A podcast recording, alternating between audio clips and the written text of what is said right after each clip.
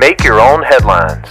Hey, this is Dow Welsh inviting you to enjoy some random news and make the grace of God your biggest headline of the day. Today's podcast is sponsored by the Ruther Gobbum Factory and the letter K.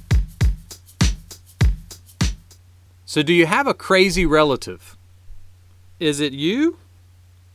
Shane Mason grew up in Charleston, South Carolina. He started waiting tables when he was 18 years old.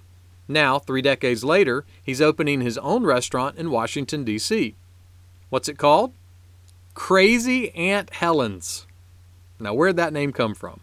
Well, this is what he said. You know, when you go to your crazy Aunt Helen's house and none of the dishes match, but the food is really good, and she's always waiting at the door with some sugar? That's what I want. He went on to affirm that his Aunt Helen was not crazy, but he said warm and loving Aunt Helen's just doesn't roll off the tongue. How do you turn your tongue into a superhero?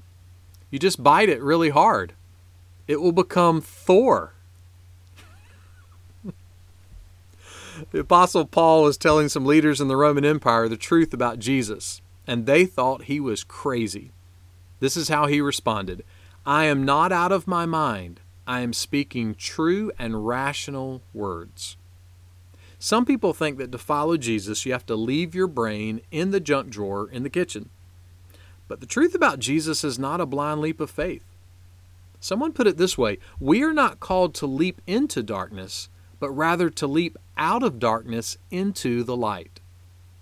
To borrow Shane's words, following Jesus might seem like you're at Crazy Aunt Helen's. Some of the food won't match what you've always thought, but it will be really good for your soul and Jesus is always waiting at the door with something sweet. What's that sweet gift? The true, rational salvation that He purchased on a particular day in history just for you. The warm and loving truth about Jesus doesn't just roll off the tongue, it keeps rolling forever and ever. A to the men. Make that one of your headlines today.